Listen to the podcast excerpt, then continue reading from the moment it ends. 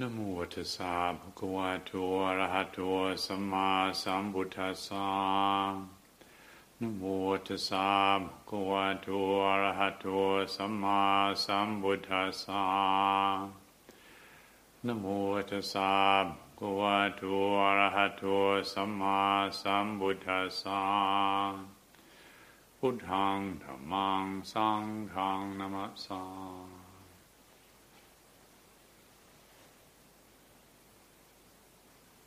this morning at the uh, occasion of the uh, midday meal offering, there was a gathering of uh, people came to make offerings to the Sangha, marking the end of the year 2017 and, and traditional manner. And I spoke at that occasion about how in this Buddha's path of practice, it's uh,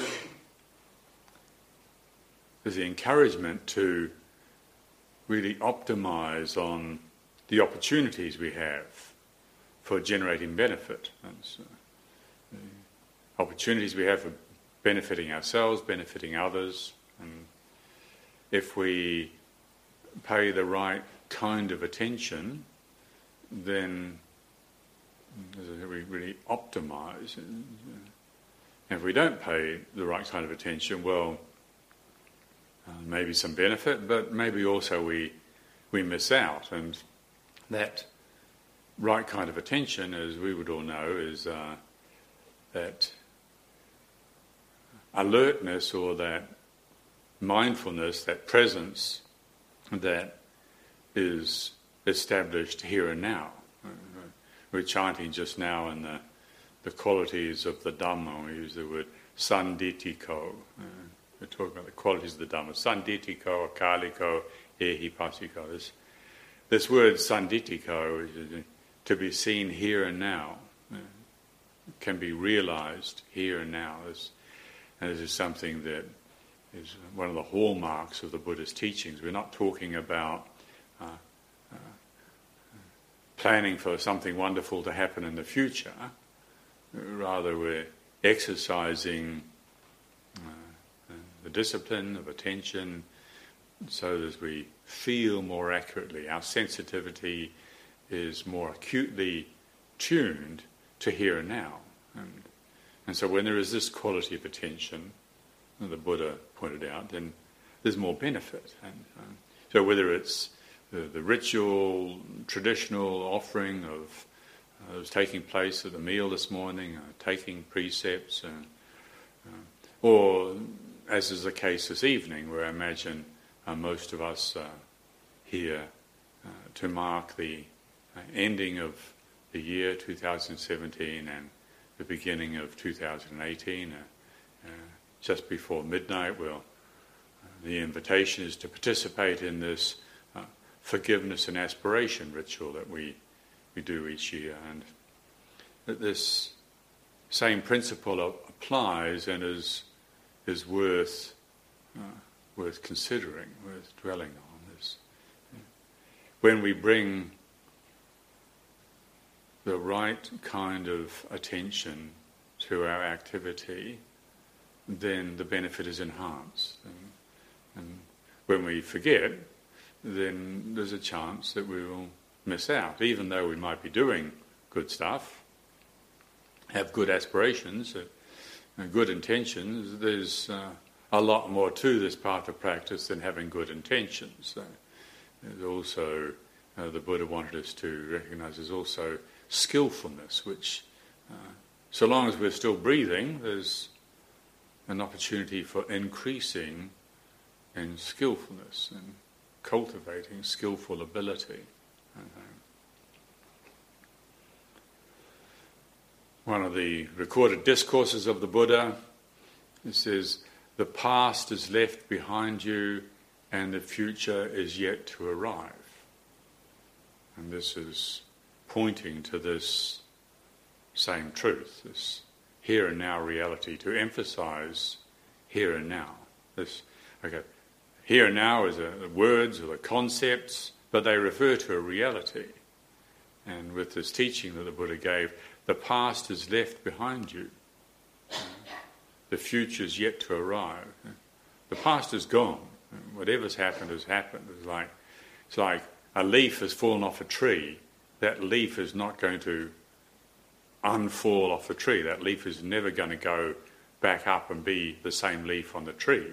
You know, it might disintegrate and become nourishment and turn into another leaf eventually, but uh, it's never going to go back to what it was. The past is never going to be what it was ever again. The past is left behind you. The future is yet to arrive. You. If we have confidence in the Buddha's teachings about the power of establishing a quality of attention which is directed to the here and now reality, if we have confidence in that, we want to cultivate that, well then it's wise to heed these words of the Buddha. The past is left behind you. We can't change the past. We might like to. There's uh, some things about the past that we are very, very happy about and very pleased about, and you know, the good fortune and things that have happened in the past. But then, uh I'm sure for all of us, we don't have to uh, think for too long before we uh, come across uh, regret and remorse and the realization that uh, we could have really done better. And, and, and so there's things in the past that we want to forgive, things in the past we want to let go of. And so that's what we can do about the past. we don't forget the past, but we realize we can't change the past. It's important to to make that very conscious. We cannot change the past. The past is left behind you, and the past is gone. And the future is yet to arrive. We can't know the future. The one thing we can know about the future is that it's uncertain. The future is uncertain. That we can know. But anything else we can't know. We can imagine the future. We can extrapolate into the future. This wonderful intelligence that we have, and based on what we remember from the past, we can plan for the future. Mm-hmm. And that's again what we're partly here for this evening. We generate wholesome aspirations, cultivating wholesome aspirations so as to to give to give orientation, to orient our being in a skillful way towards the future, these wholesome aspirations. And so we can't control the future. We might like to, but we can't. Hmm. We can't control the past. We might like to, but we can't. And that's that's worth registering. And we register it because we have confidence in what the Buddha was saying about uh, the way to optimize on this moment whatever this moment presents us with, the way to optimize on this, the way to generate real benefit for ourselves and for others, is to be established in this kind of here now awareness and uh, reflecting in these ways about the past and about the future. And now, if we don't reflect skillfully, we don't have a clear perspective, if we're not grounded in the here and now reality, we can very easily get lost in the past and we can very easily get lost in our ideas of the future. Somebody was explaining to me a day or so ago about all the New Year's resolutions they made in the past about every every pause of a day, I'm going to keep the eight precepts and being really confident and and really convinced, you know, I'm really sure I'm going to do this and and be really determined and make this strong adhitthana and Pali or the strong vow or the strong determination that in the in the future I'm going to do such and such and feel really sure about it, but it doesn't work out. Mm-hmm. Mm-hmm. Why does it not work out? Well, I'm sure all of us have experiences with making wholesome determinations, wholesome aspirations, uh, feeling very sincere, but it doesn't generate the benefit that we were looking for. maybe we can't follow it through, or maybe we just forget about it. Um, why does that happen? Well, one of the reasons why it happens is we don't make that adhitthana, we don't make that determination, we don't make that vow from the perspective of being grounded here and now. You know, really consciously with our feet on the ground of here and now. This place, this time, here and now. Again, these are concepts here and now, but they represent a reality. We can access this reality if we use these suggestions from the Buddha to contemplate skillfully. From being skillfully grounded here and now, we can have an image of a new, improved me you know, in the future, like the end of 2018, this new, improved version of me will be such and such. But we don't have to leave the ground of here and now. We don't have to get lost. When we're not grounded properly, we get lost in the image. We have an image of ourselves, maybe a wonderful image, a radiant image, a beautiful image, a wise image, totally appropriate image of this new variation on me uh, in a year's time. But if we project too much of our heart energy onto that image, mm, we get lost. That's, mm, we get lost in the future. There's a wholesome aspiration, good motivation, but not skillful, not wise. Getting lost in the image of ourselves is unwise. And it can feel okay, it can you know, feel good to rattle up some really, really good aspirations. It feels even responsible. But if it's not balanced, if it's not wise, if we don't really see that we're over projecting onto this image of me, the image of me is fine. It's like, you know, if you, have got, you've got a wound on your forehead and you look in the mirror and that reflection, that image of yourself, you know it's not you. You, know, you wouldn't put the cream on the mirror, right? Yeah. You know the wound is here, and so you put the cream here. Now, if you put the cream on a mirror, I mean that would really be stupid, wouldn't it? That would, you'd need some help if you were doing that. Yeah. yeah. Well, that, in a way, you know, if we're honest about it, the, that's often what we're doing when we're thinking about ourselves. We generate this image, and the mind may be completely at peace and calm and contented and and then there's this generating this image of ourselves that wasn't there before, it's there now, it's arisen. Yeah. Do we relate to it wisely? Do we see the image as the image? Do we relate to it uh, as, a, as a function of the mind that can serve a certain purpose? Or do we project too much of our heart energy out onto it and become uh, besotted, become some sort of a narcissist? you know, besotted with the image of ourselves. And, well, regrettably, I think probably most of us would admit that we are all some sort of a narcissist, and we do get besotted with our self-image. And you know, somebody insults us, and they don't really know us. They're not really insulting us. They're insulting the image we have of ourselves, and we get offended. You know, somebody compliments us, and they don't really know us. They're not really complimenting us. They're complimenting this image that they have of us, and we get all puffed up and we get lost. And so the consequences of getting lost in the image of ourselves, the consequences of the lack of clear seeing, the consequences of the lack of real wisdom, mean that we don't end up realizing full benefit. We don't optimize on even having wholesome aspirations. We overvalue the image that we generate of ourselves and we get lost uh, uh, polishing the image of ourselves. You know, these kind of, these illegal, well, they should be illegal. Like Facebook should be illegal. It's such a dangerous drug. You know, creating this image, this self-image that become addicted to, polishing and burnishing, and uh, well, I realise a lot of people probably use Facebook in skillful ways, and when I say uh, it should be made illegal, of course, this is a monk talking. and I don't expect everybody to cancel their Facebook accounts. But it would be wise to um, probably unplug from time to time and uh, at least one day a month not look at it.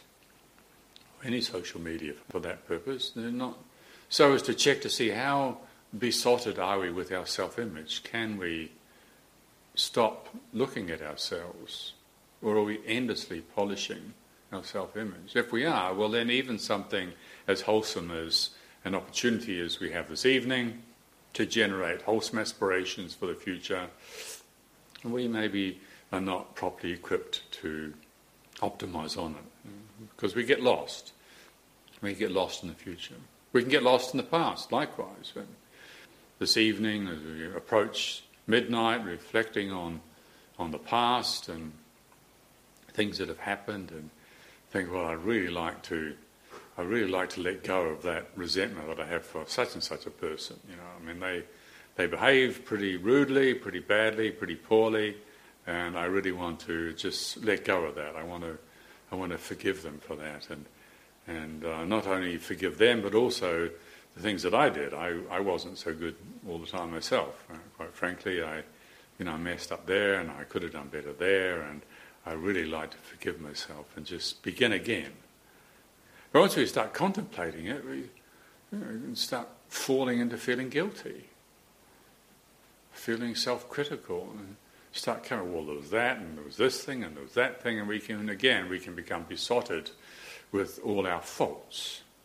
And that leads to depression. You know, that's what happens when we don't know how to let go of our self image. We get lost. We can, even when we try to learn from the past, you know, which is what this ritual is about. You know. Forgiveness and aspiration, reflecting on the past and forgiving ourselves and forgiving others and beginning again if we're not really well grounded in here and now, whole body, mind, judgment free awareness, if we haven't invested in this, then even though we have good intention to learn from the past, hmm, maybe we get distracted and, and we just end up dwelling on all our faults. Probably all of us at some stage in our life can remember periods where you just wake up in the morning and the mind immediately goes to thinking about all the things that are wrong with you. When there's a lot of things that are actually probably very good about you, and, yeah, but the mind becomes overly interested in finding faults and feeling guilty and feeling bad about ourselves. And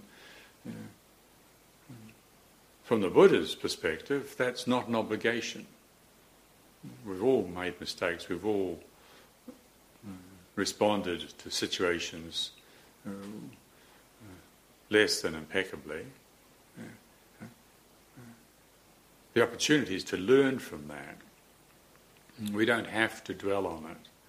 Dwelling on it and over projecting, again, as I said, over projecting our heart energy onto the memories we have of the past is not an obligation. It's like, it's like thinking about somebody you know, thinking about Gandhi. You see, Gandhi, I mean, Gandhi, he was just so short. I mean, that was Gandhi's problem. You know, he was just so short. I mean, we don't do that, do we? We don't think about Gandhi as being short. I mean, Gandhi, you know, was a great being who generated a huge amount of goodness and, and skillfulness and benefit but we could, if we were heedless, we could just go into how short Gandhi was. You know, that, that, wouldn't be productive. And you know, likewise with ourselves, we, it's not productive in a genuinely beneficial way to dwell on our faults. So, so to notice that we get lost, if we're not really grounded here and now with our feet firmly planted in this reality, this reality. You know, when we first come across Buddha's teachings, when we learn about the Dhamma, it generates lots of good feelings, and we're so grateful. We've learned about reality, a teaching that doesn't require us to compromise our intelligence and naively believe in something that we're not allowed to question. It invites questioning.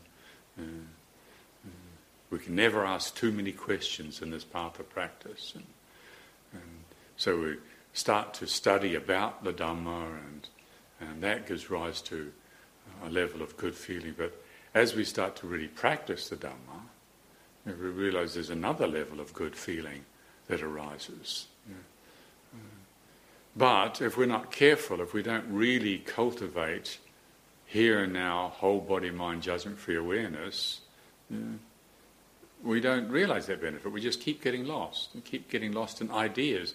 Ideas have their place, they get us started. Ideas are marvelous, wonderful. Human beings have extraordinary capacity for manipulating ideas. It can be the source of tremendous goodness. The reason we have the Buddha's teachings today, because the ideas that the Buddha came up with that represented the reality that he realized, those ideas could be recorded and passed down, and so we have these teachings. Because those teachings, the principles encoded in those teachings, resonate within our own hearts, we recognize the relevance of the Buddha's teachings. And that gives rise to the practice that we're all engaged in now. And so ideas can be wonderful if we relate to them from the ground of the here and now reality. If we're, still getting lost in our ideas, lost, lost in projecting onto ideas more than we should be, then we miss the benefit. Why do we do this? Why do we, why do we keep getting lost in the future? Why do we do that? Well, on the occasion of like this, you know, making aspirations for the future, what is it about the aspirations that we get lost in? It's the pleasure. It's the pleasant feeling. The pleasant sensation that arises when we think about the new improved version of me is really nice. Me without all these unwholesome, unhelpful tendencies, that's very agreeable. If we don't, if we haven't really seen the risk, the consequences, if we haven't seen the consequences of getting lost in pleasure, then what happens? We cling to it. We cling to it and we spoil it. Even though what we're doing is beautiful, there's wholesome aspiration, and the pleasant feeling that arises with wholesome aspiration is wonderfully appropriate, one of the wonderful possibilities human beings can do, but then we cling to it and we spoil it.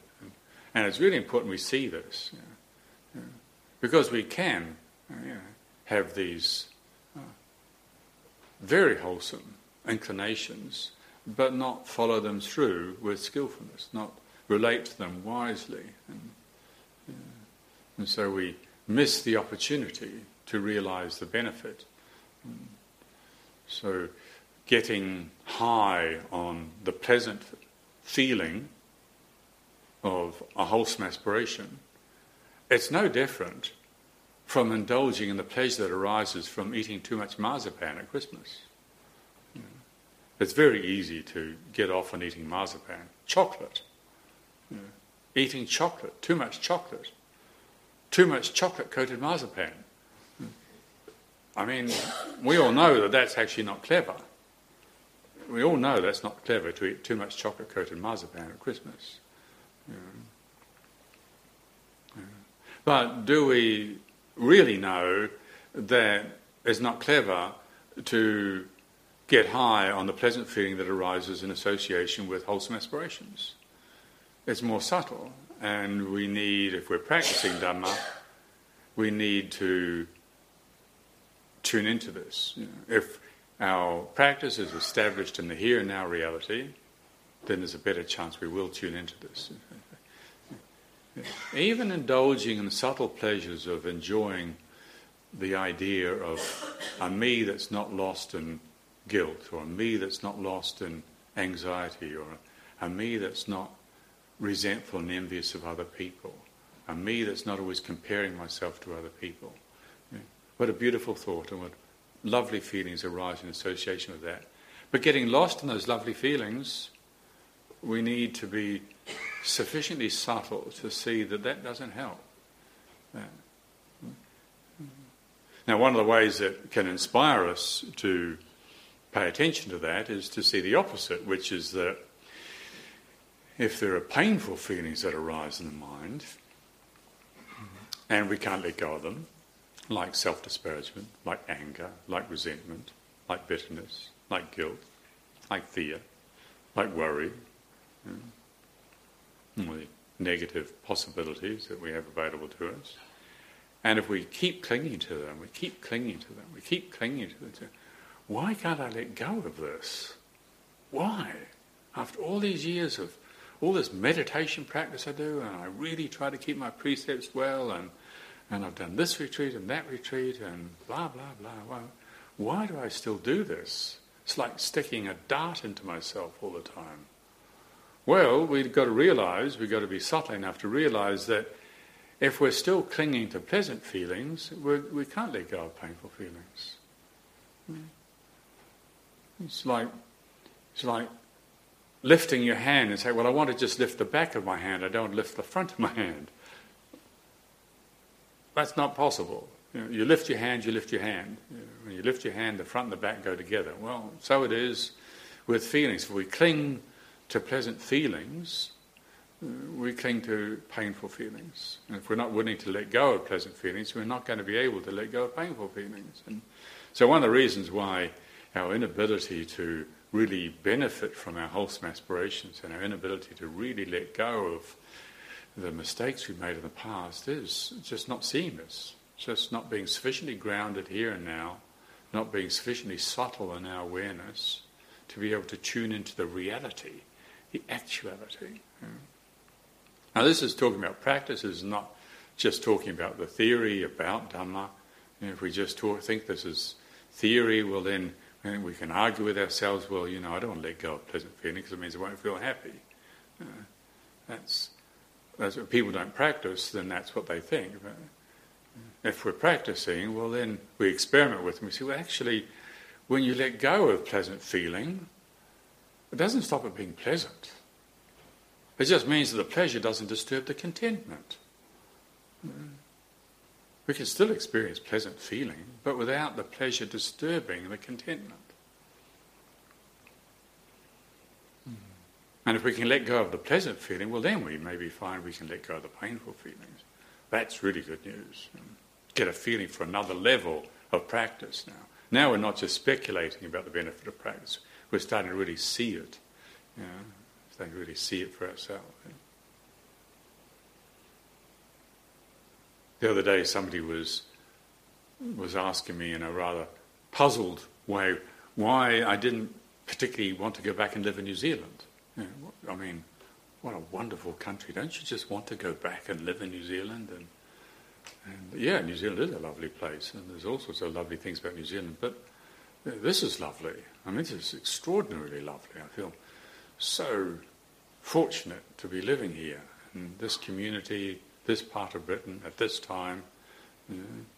I can still think of going to visit New Zealand. I don't go to visit there anymore these days. I, I find the whole experience of flying for 30 something hours to New Zealand is, is just uh, thoroughly unconvincing. It's uh, you know, no wish to travel back to New Zealand again. But I can remember New Zealand and I can. I was speaking recently about how I can dwell on the thought of my favourite beach in New Zealand. And my favourite beach in New Zealand is called Rangiputa, and it's just north of Kerikeri in the Northland, in the North Island of New Zealand, and and it's just so extraordinarily lovely, and and everything is beautiful about Rangiputa, and you know, if a, if a seagull lands on the beach, it's a busy day. So this is, you don't see people. It's just so empty and so clean. The water is crystal clear. There's no pollution, no light pollution, no sound pollution. It's just an extremely lovely place to be. Uh, I was reflecting on recently how I can remember Rangiputa Beach and the pleasure that arises from uh, the thought of sitting there under the beautiful Pohutukawa trees that line the coast there. Right now, at this time of year, the pohutukawa trees are in full blossom and uh, sitting under the shade there, and uh, how lovely that is, and the pleasant feeling that arises. I was thinking about this the other day. It's enough. That's enough in itself. That can be enough. That pleasant feeling from that memory can be enough. It's not necessary to add anything more to it. Say, well, how can I go there and have more of that? We can relate to that memory, that pleasant feeling, in a way whereby we add to it with clinging, and then we, I want more of it. But that's not an obligation. We don't have to do that. That's not necessary. We can accept the pleasure of that memory and accept that's enough in and of itself. Our aspirations that we're going to generate this evening, how we may wish to proceed in our practice in the future, the pleasure that arises with that aspiration, we can, if we're grounded here and now, we can relate to those pleasant feelings, and that's enough. We don't have to worry about, am I going to succeed, am I going to fail? Now, that's when we lose the ground of here and now. If we train ourselves to establish our awareness in the here and now reality, letting go of the pleasant feeling doesn't mean the pleasant feeling disappears. In a way, it even enhances it, because if I think of sitting under the pohutukawa trees on Rangiputa Beach, and then the next thing I say, well, how can I go for Zealand, another trip to New Zealand? I say, well, I've lost it. I'm just actually caught up in agitation and, and desire and wanting, and that's all hot and bothered. And and then I start worrying about, you know, having to pass through the airport lounge and you know, speculating about 30 hours on the aeroplane and, and catching a cold and, and then the immigration people in New Zealand hassling me and going through my suitcases looking for drugs, for goodness sake. That's, that's what they do when I go to New Zealand. They think I'm carrying drugs. Uh, probably I'm the biggest waste of time they've ever come across. We don't have to do that. And we appreciate that, and, except this is enough. And the opportunity, the possibility of arriving at a, the recognition, this is enough. This is enough. Means that the pleasant feeling doesn't have to disturb a sense of contentment. The painful feeling, maybe that also is less likely to disturb the contentment. Uh, we see for ourselves the benefit of letting go. And that's once we start practicing, that's where the enthusiasm comes from. That's where the, the inspiration comes. And say, all right, okay, the initial level of inspiration and good feeling that comes from studying about Dhamma, that's great. Yeah. But that's just like having a ticket to go to the concert. Once you actually get in the concert, uh, listen to the music, that's another level of appreciation. So, establishing our practice in the reality of here and now, this moment, using these concepts of here and now to tune into something that really enhances the, the benefit. Um, we do have to be careful consistently and this um, concept of, of letting go. we, we realize some benefit from practice and experience the well being, but again, if we're not careful, we can then conjure up an idea of, well, that's what I've got to do in practice, I've got to keep letting go. And we get idealized letting go. We can turn the concept of letting go into an idol mm-hmm. and lose contact with here and now. A friend of the monastery was describing to me recently how they, uh, they were having a bit of a struggle during the Christmas period. Uh, this friend lives in one of the large affluent European cities, and and uh, he had to go out to get uh, get in some basic uh, supplies, and he said milling around in the midst of these compulsive consumers who were just heedlessly eating and drinking and consuming and, and pretending to have a good time over Christmas was really bugging him, irritating him, annoying him. And, and he was just a little bit disappointed that his Buddhist practice and his commitment to letting go wasn't somehow wasn't protecting him. And so he was trying to you know, let go of irritation, let go of annoyance, and and it wasn't working and, until he remembered another aspect of the teachings, which is letting go is what happens when we see what we're doing when we cling. Know? The first moments of letting go happen spontaneously when we apply the, the teachings and reflect on our actions. We're mindful, we're present, we're aware. And instead of doing the clinging, which creates the suffering, there's a moment of letting go, and we experience the well being that comes with that. And then we start thinking about it, and we come with this concept of, well, I've got to keep letting go. And from that point onwards, our tricky, deluded egos try to imitate letting go. And of course, it doesn't work. It's not the same thing anymore. The idea of letting go is not the same thing as letting go.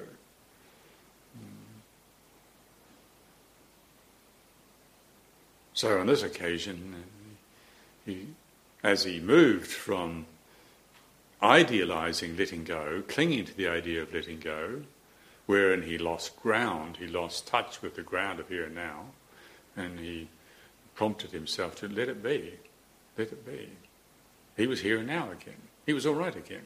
It wasn't it didn't mean to say that he suddenly liked all this drama that was going on around him. And, you know, some things are just unappealing. You know, so, like a bad smell. There's, you can't make a bad smell suddenly smell good, or you know, mosquitoes buzzing around when you're trying to meditate and biting you. It, it doesn't feel good. Can't pretend that it does feel good. But we can say it's like this. We don't have to add to it. We don't have to cling to the disliking. The disliking might arise, some things are dislikable, like Christmas shoppers maybe, you know, wasting an opportunity they, to generate well-being for themselves and others, and just getting caught up in something that's just a little bit um, unbecoming, really. But we don't have to get pulled into the disliking and end up possessed with aversion. It's not an obligation. So if we idealize letting go through clinging, that's what happens. Mm. We can also idealize being here and now. Mm. We hear the teachings and Buddha's teachings about the past is left behind you and the future is yet to arrive, and, and we chant over and over again Sanditthiko, we hear the teachings about being here and now, and if we're not really paying attention, we're not really present for ourselves, we can project too much onto this concept. I've got to be here and now. We make it an idol out of being here and now. That way we can't learn from the past we can't generate wholesome aspirations for the future. We're obstructed with this great big heavy idol, here and now idol that we've plonked in front of ourselves. So, mm. so what if we're not idolizing here and now, then we can use this concept and it conduces to increased agility, increased flexibility adaptability, presence, aliveness, discernment. Mm. If we don't idolize letting go, then the concept of letting go can conduce to increased mindfulness in our relationship with experience. We can feel disliking, we can feel liking, but we don't have to be defined by these various moods. So this discipline of attention that's focused on establishing a, an awareness of the here and now reality, tuning into a sensitivity to this. Know, um, as we approach midnight tonight, 31st of December, and uh, building up to participating in this midnight ritual and contemplating our aspirations our wholesome aspirations, we could, we could be aspiring to do this or do that, but we could also aspire to not do some of the things that we've been doing. You know, like not projecting so much onto our idols. Know. Mm. Not we could we could generate the aspiration to not disturb the contentment by running after our moods. You know, like when there's a good mood, we don't have to make anything out of it. We don't have to spoil it by saying, I want more of this. Just, this is good enough. This is enough in itself. Or the bad moods, the painful moods, like anger. Yeah. I often remember and reflect on the example of the Dalai Lama when he was being interviewed by some bolshy interviewer trying, try and prod him into showing his weakness and, and said, well, what do you feel about the, the communist Chinese and what they did to your country? Doesn't it make you angry, hmm? Mr. Lama? Hmm? Hmm. And the Dalai Lama said, oh, I, can't, I can't afford to get angry. If I get angry, I lose my intelligence and then I can't make responsible decisions. We might feel dislike for something, but we don't have to follow that mood. We might even feel aversion for something. You know, aversion is like it's pushing something away. If something's attacking us, you know, we push it away. Like a, a dog with rabies is about to bite us, it's all right to whack it with a stick. You don't just stand there and spread loving kindness to this dog and let it bite your leg. You, know, you, you whack it. A, not out of hatred, that's something else. And, and this is again, if our if our discipline of awareness is established here and now, there's a better chance that we have the subtlety to be able to see the difference between uh, dislike, aversion, hatred, anger, rage. You know? When we're not subtle, we're not really, we're not really tuned into the inner activity. We don't see the difference. You know? You know, I think the Buddha said we've got to get rid of all hatred. He didn't say we have to get rid of all disliking and, all aversion.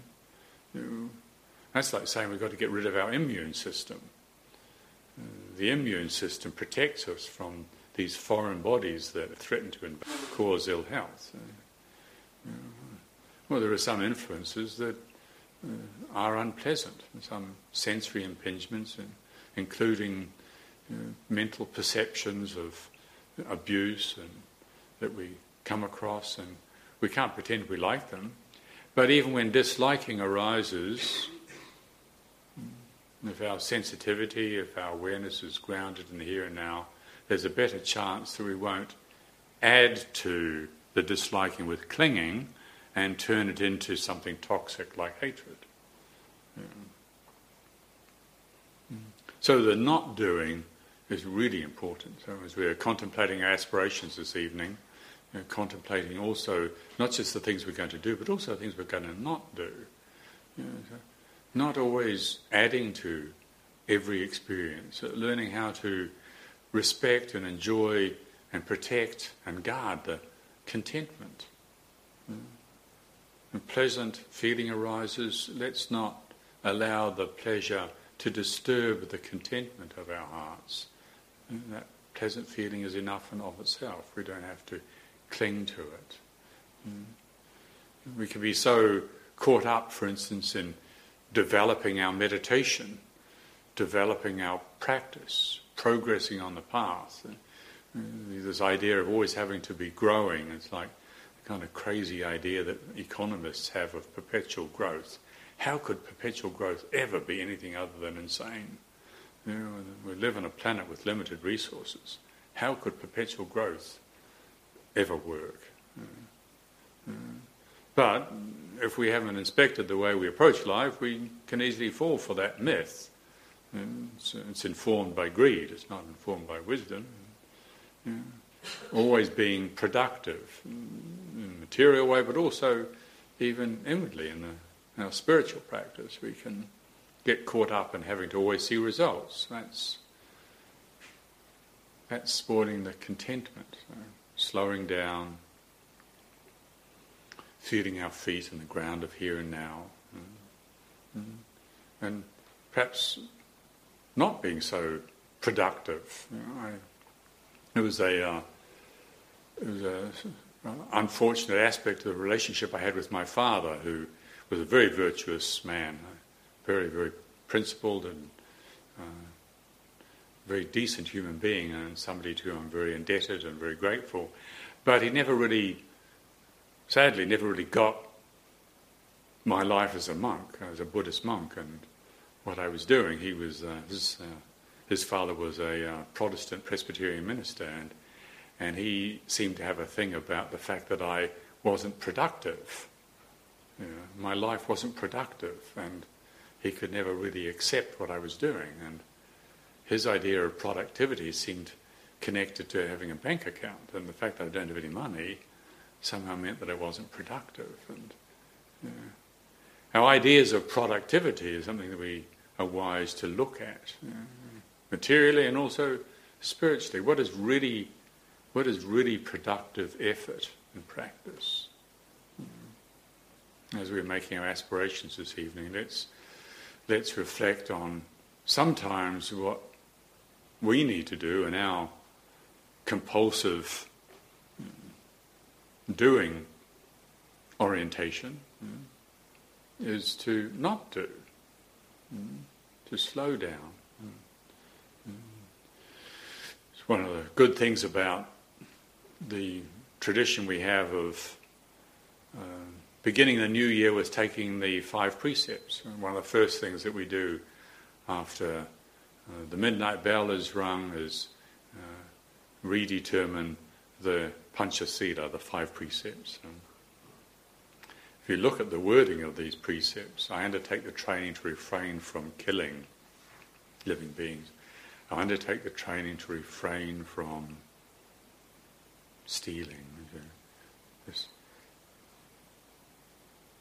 inhibiting the impulse to follow, to always leave the base of our hearts, to leave the ground of here and now and go out and do something. Uh, inhibiting that impulse is a really important part of our training. Uh, so that's something really skillful to aspire towards.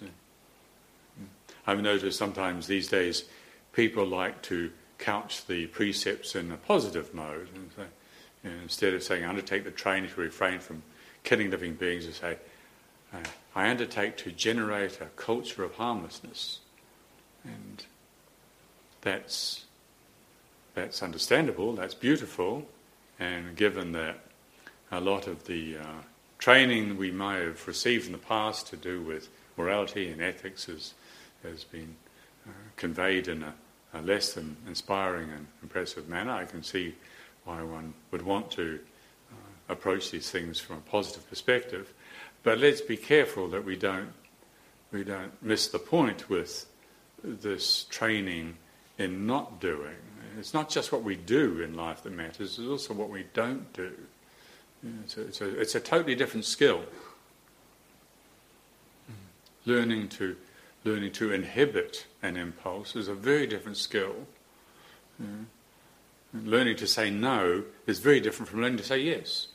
Yeah. As I was alluding to earlier, it's no, no problem saying yes to chocolate covered marzipan. That's very easy to do. Yeah. But saying no, and we all know that's difficult. That's different. And, and so let's register that, that it's not just what we do and we aspire to cultivate, but also what we don't do. Aspiring to not project our heart energy out in a reactive way, mm, to not spoil the possibility of the heart of contentment, to not disturb the contentment. Mm, mm. Now, if we get this point and appreciate what the Buddha was saying about cultivating awareness that's grounded in the here and now, mm-hmm. and start to see the value, how precious contentment is. And maybe, actually, maybe all these things that we're looking for, like increased understanding, increased clarity, increased kindness, increased patience, all these wonderful qualities that we would like to realize, maybe we discover that they're all already there in the heart of contentment. And, and what's called for is perhaps uh, not doing so much. And appreciating that this, this is enough.